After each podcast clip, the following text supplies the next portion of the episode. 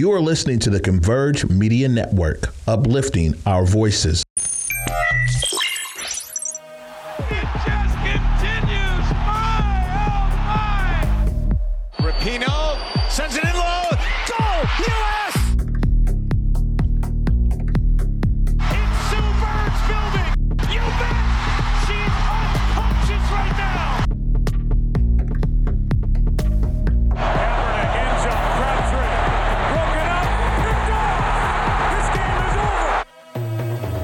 Hello there, everybody, and welcome back to Circling Seattle Sports on Converge Media. Of course, as always, I'm your host here, Charles Hamaker. We are less than a week away from the Winter Classic uh, at T-Mobile Park between our Seattle Kraken and the Las Vegas Golden Knights, uh, with you know all of the excellent sort of uh, branding that's come with that, that pays homage to the Metropolitans and to a lot of the hockey history in this city.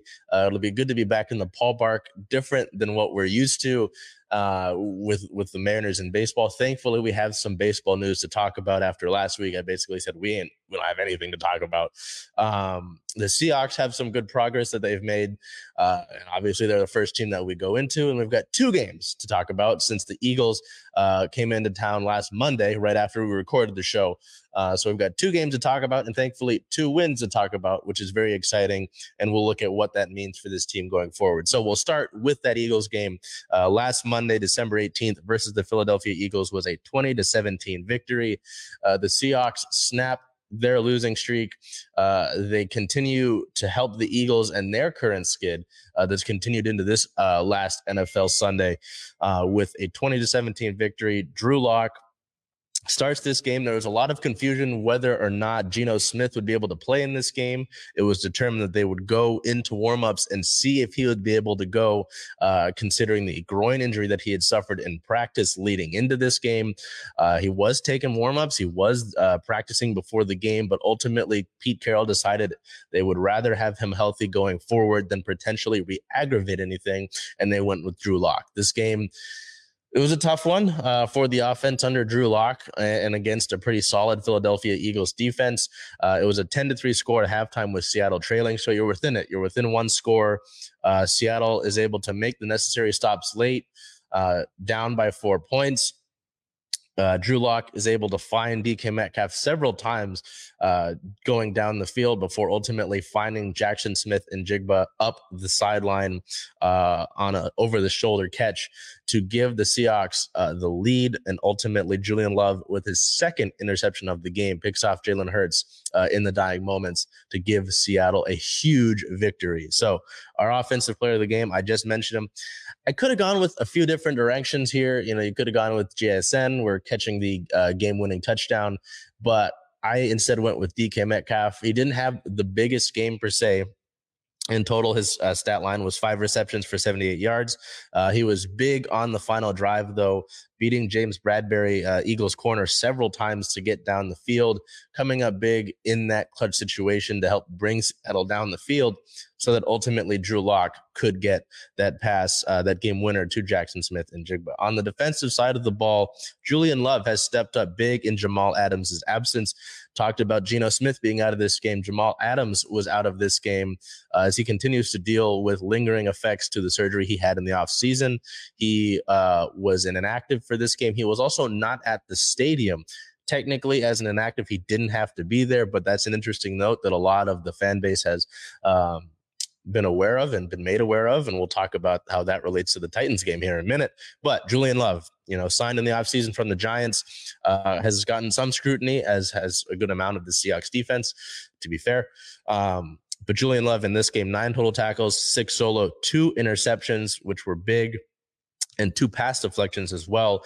As I mentioned, has been big in stepping up in relief as Jamal Adams has been injured. So that one was a big one. Going into this Titans game, though, Geno Smith back in the lineup. Some fans had thought, hey, why not Drew Lock again? We'll talk about that in a minute.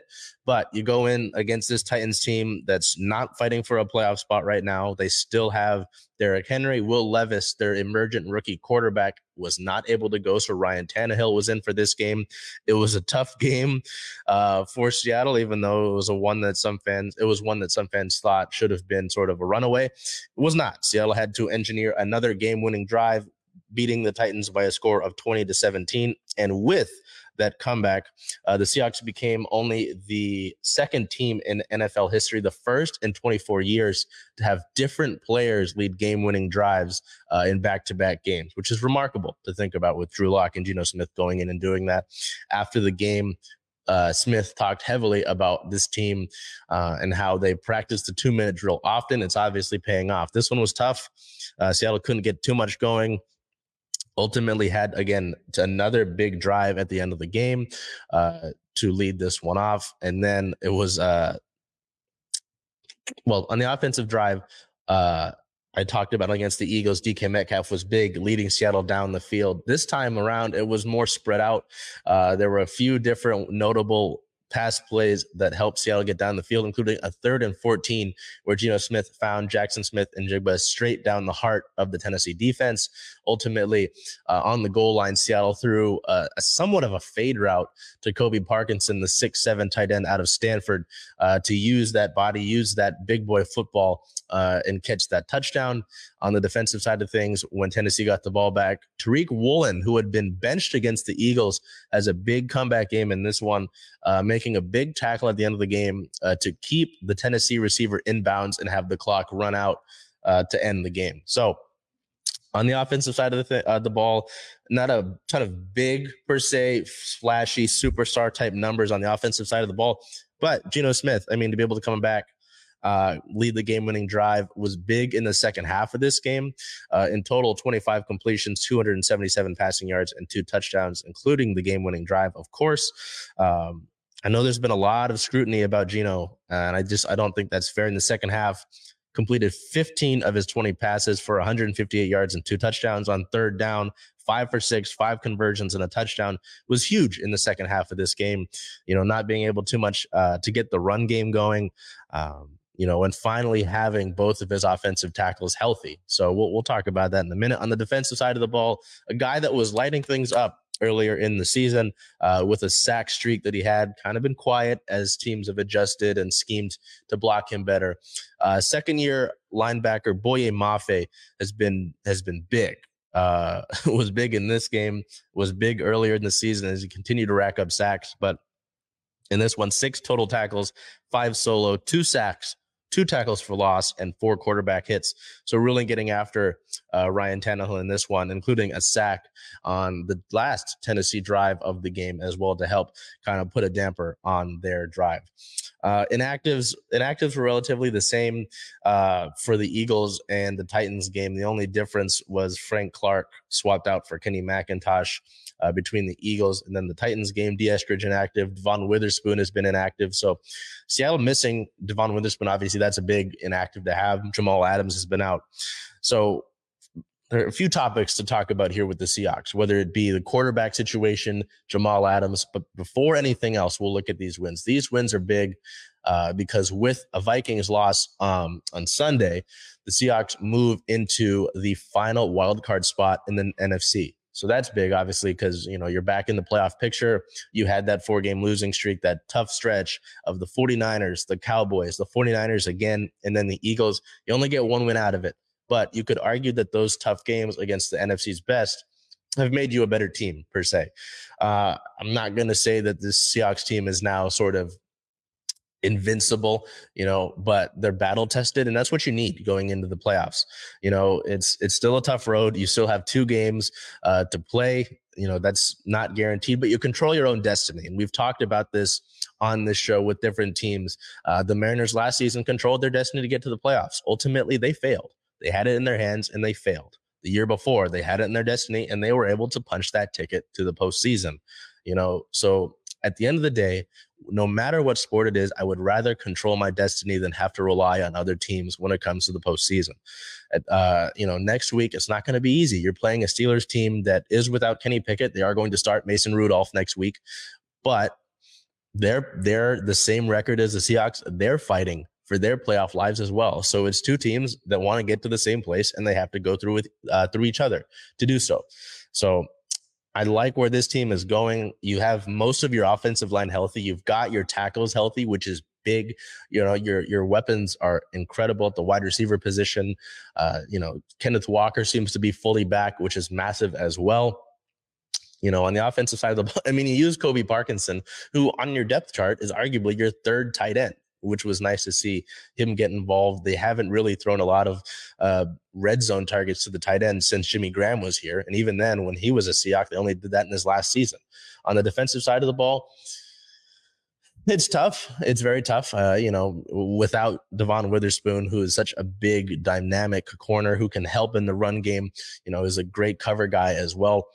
That's tough. Uh, you like to see Tariq Woolen after being benched against the Eagles have a big game against the Titans. The bench, uh, John Wooden, the legendary John Wooden, said that the bench can be a big, uh, can be a coach's best friend. You know, help teach those lessons to some of these players.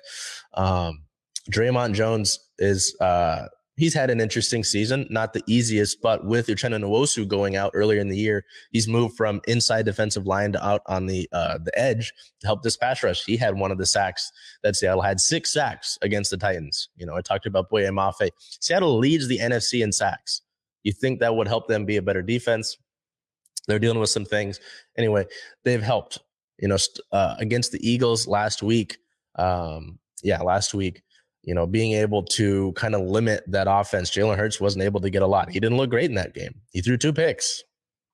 You know, uh, that that running game as well. They've got a strong running game. They got one of the best offensive lines in the league. Seattle was able to help mitigate that, get their offense the ball back to lead to that Drew Lock game winning drive.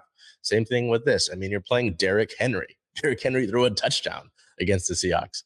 Uh, they had to get creative. They had to get crafty late in the game. Seattle was able to make the stop to get their offense the ball back.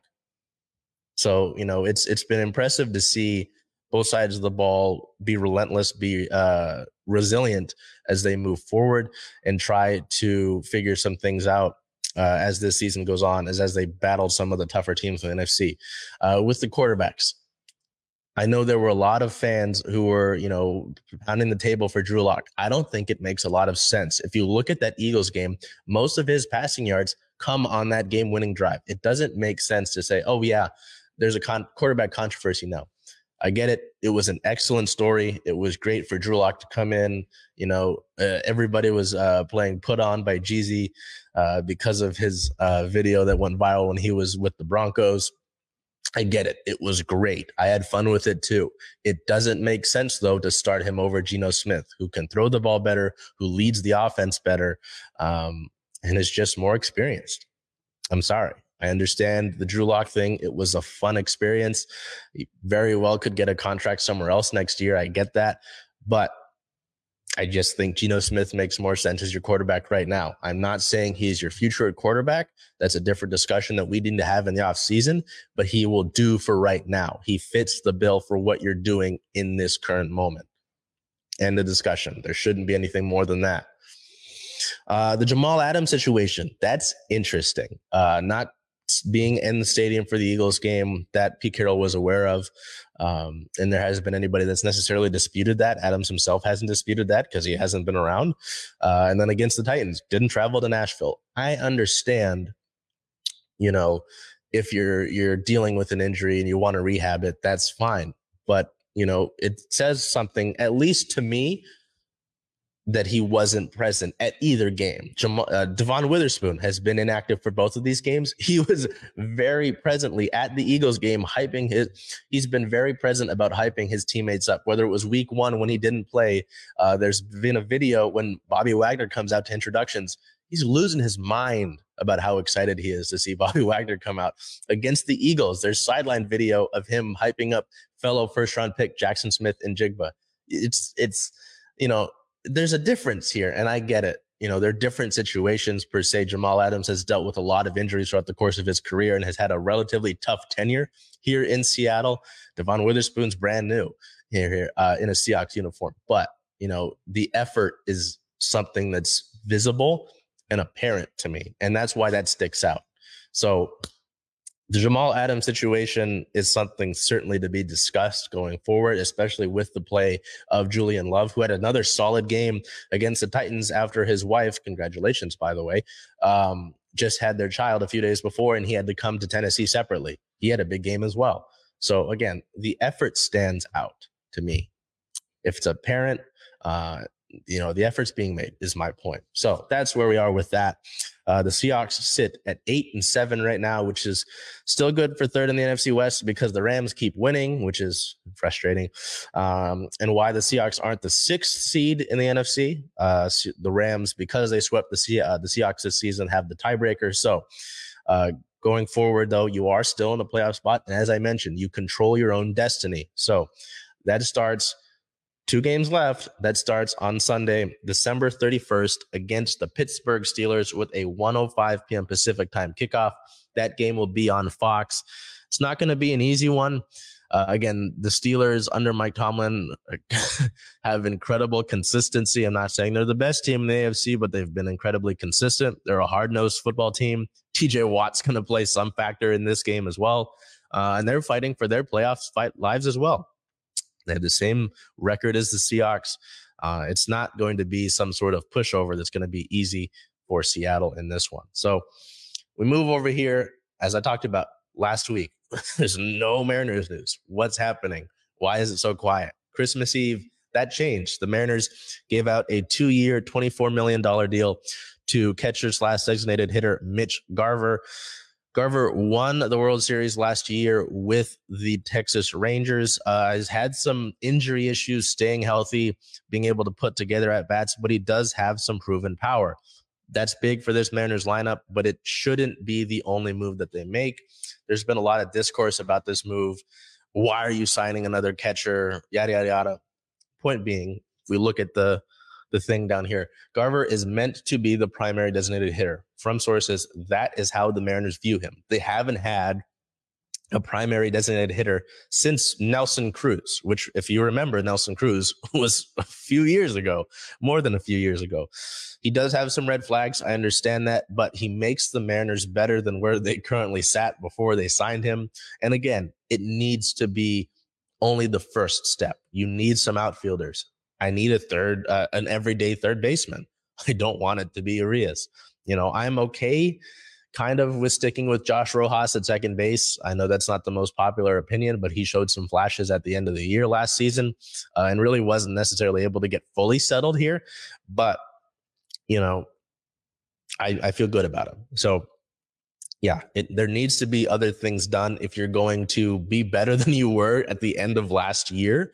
Uh, and if you're going to compete in the AL West, you still have to compete with the Astros. They're not going away yet. You have to compete with this Rangers team that just won the World Series, you know, and didn't necessarily lose a ton.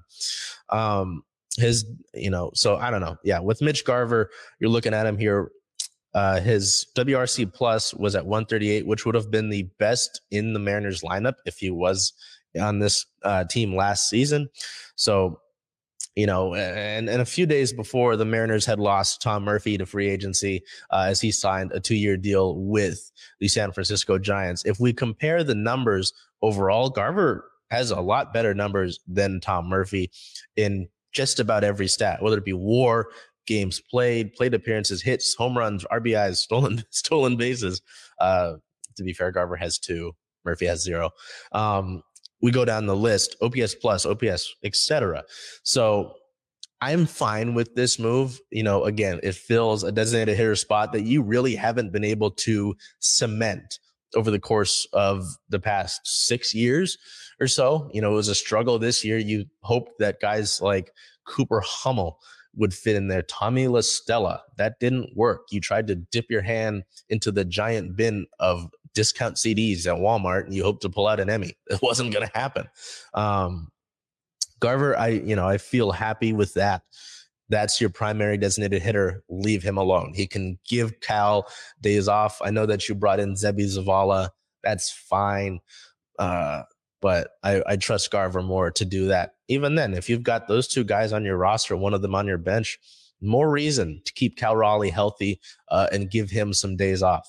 So feel confident in that. But again, it cannot be the only thing that the Mariners do. Where do they sit if they're still looking at Randy Arozarena and Isaac Paredes? Is that still in in you know the realm of possibility? It can't be the only move that the Mariners make.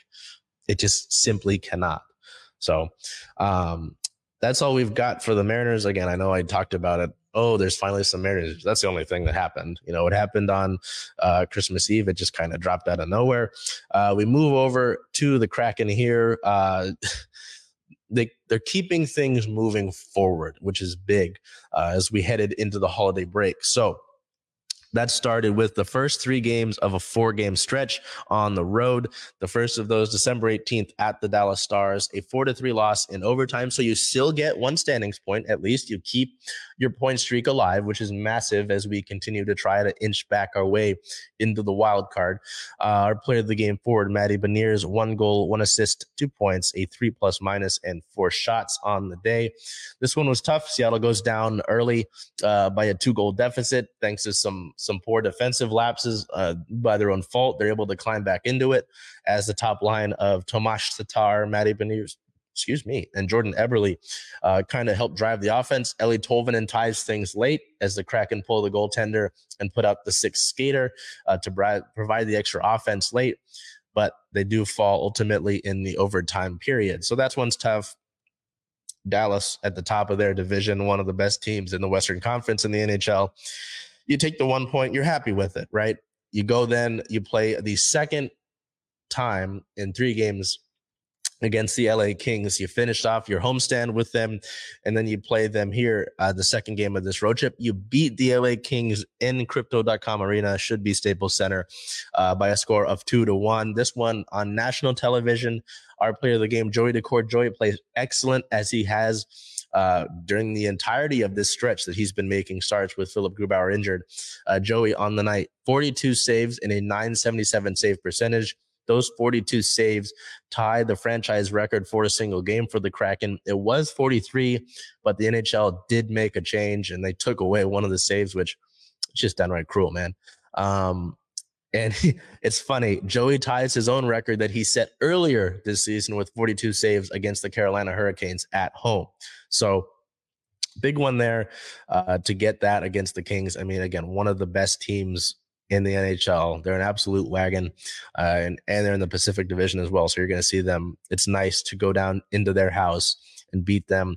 Uh, and, and get three out of four total points against them in the two games that you've played against them so far this year. So, uh, going into it, there was a two days off. They were in California, so hypothetically, they could have gone to, down to Disneyland if they wanted to. But regardless. December 23rd, they get back to it. In the final game before the holiday break, uh, the Kraken take down the Anaheim Ducks by a score of three to two. This one, a little bit more in control. You know, that Dallas game was one they had to come back into. Uh, the Kings game was one where uh, they got the lead and they had to hold on to it for dear life. This one, a little bit uh, less stressful than those per se. Um, Seattle scores the first two goals early on. They feel good about it. Anaheim gets one in the second period. You're like, all right, this might be trouble. Tomas Tatar scores one in the third to give them that two goal lead back. Trevor Zegras then comes out and scores a lacrosse type goal. Now, if you don't know what that is, uh, basically Zegras got the puck on the end of his stick, picked it up, which is very untraditional for standard ice hockey, and jammed it into the net. Uh, with it on his stick. That doesn't happen. It takes a lot of skill. Uh, Zegras has done it uh, the most out of anybody in the league. Uh, and it's the second time that day that anybody had done that. Chicago's Connor Bedard did that earlier in the day. Uh, so that brought the deficit for Anaheim down to one. Seattle is able to hold on, waste the time, and salt that win away. Our player of the game in this one, defenseman Vince Dunn, Dunn, one goal, two assists, three points, a one plus minus, and three shots. His first assist on Oliver Bjorkstrand's first period power play goal uh, gave him 100 career assists as a member of the Kraken, making him the first player in franchise history to do so. So, looking into it, our player of the week, once again, Joey Daccord uh, in net last three games, 97 saves facing 105 shots on goal for a 933 save percentage has just continued to be an anchor. I thought with those two days off and with the streak that Joey has had, that perhaps we would see uh, Chris Driedger get into the net against the Ducks. That was not the case. It'll be interesting to see who starts in their next game uh, as Philipp Grubauer continues to work back from injury. But uh, again, you have to admire the sort of effort that jo- Joey Daccord has had here. That makes it one, two, three, four, five, six, seven, That's eight consecutive starts, eight consecutive appearances, and seven straight starts. Let me make two, four. So yeah, that's eight consecutive appearances and seven starts, which is just absolutely ridiculous. You're hoping you're not burning the guy out, but Joey has been massive for this Kraken team. you really can't understate the sort of um, performance and effort that he's been able to give here, uh, which has just been big. You know, last season, around this time, more so in January, and I mean, we're getting close to that uh, Martin Jones had this sort of performance. As Philipp Grubauer had suffered injury around that time as well, uh, and came in and just was an absolute workhorse uh, in the net for the Kraken. Same thing with Joey right now. Uh, I, I, I talked about it last week. I think I talked about it the week before, and I'll talk about it again. I had some concerns about whether or not Joey would be able to handle this sort of workload at the NHL level, and he's blown through that. Absolutely. So it'll be interesting to see what sort of contract he gets from the Kraken moving forward because with this sort of play, it should be a longer term deal. Uh, but yeah, he's been excellent in the net for Seattle, especially as they've dealt with uncertainty, dealt with the bad puck luck. This, I mean, obviously this stretch is big, but he's been solid all season for the Kraken. So just looking at it here, um, we do have some injury related notes. Unfortunately, it feels like we have something relating to injuries every week. Uh, but forward Pierre-Edouard Bellemare will be out for four to six weeks uh, due to an injury that he suffered. So that one's really tough to tough to kind of bear. Uh, considering all the injuries that the Kraken have already. I mean, you think about Jaden Schwartz being on long term injured reserve, Andre Burakovsky being on injured reserve. Philipp Grubauer is obviously on injured reserve, as we've talked about. So it's it's not been an easy season at all for Seattle for a multitude of reasons, but this just kind of adds to it. You know, you've got now Bellemare, Schwartz, Burakovsky, Grubauer all out injured currently. Justin Schultz had been dealing with an injury. Jared McCann missed that game against the Kings. So it really has been hard for this team to stay healthy. Um, and that's just the bad luck of things. They were relatively healthy last season, and that hasn't been the case for them this season. It's just kind of how the sports work out.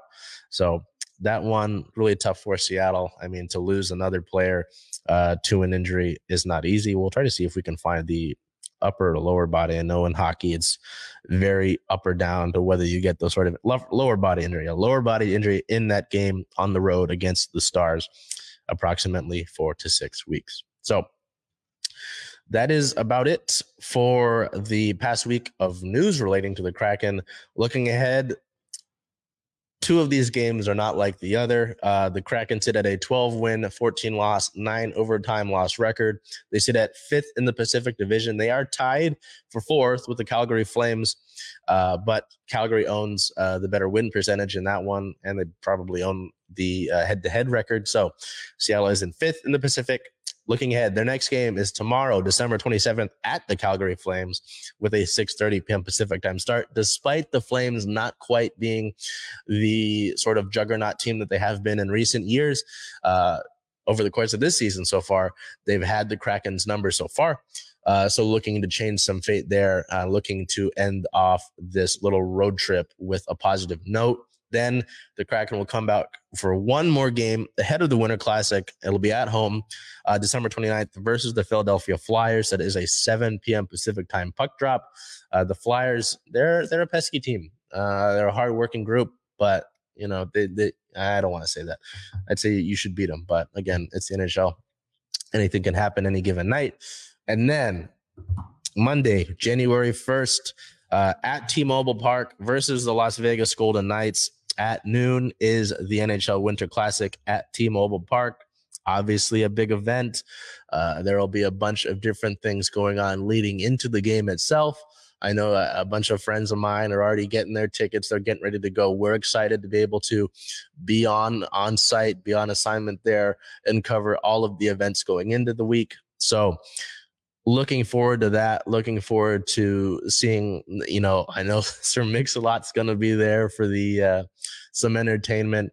They've got a bunch of Seattle sports legends they're going to bring out for the second intermission.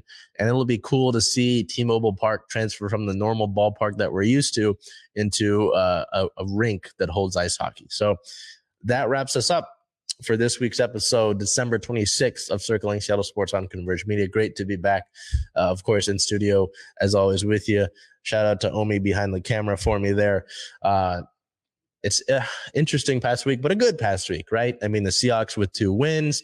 Uh, the Mariners actually make a signing again. Need, there needs to be more that follows that, of course.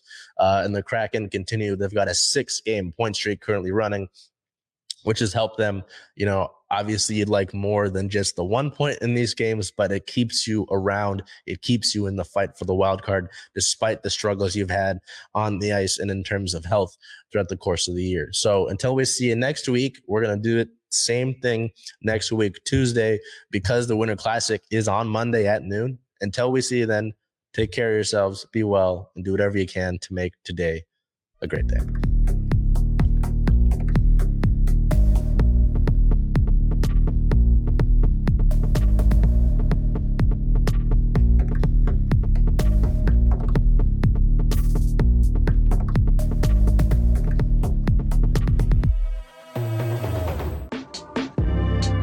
Converge Media produces culturally relevant content for Black and urban audiences. Our coverage is raw, transparent, and objective, praised by community leaders, government officials, and residents.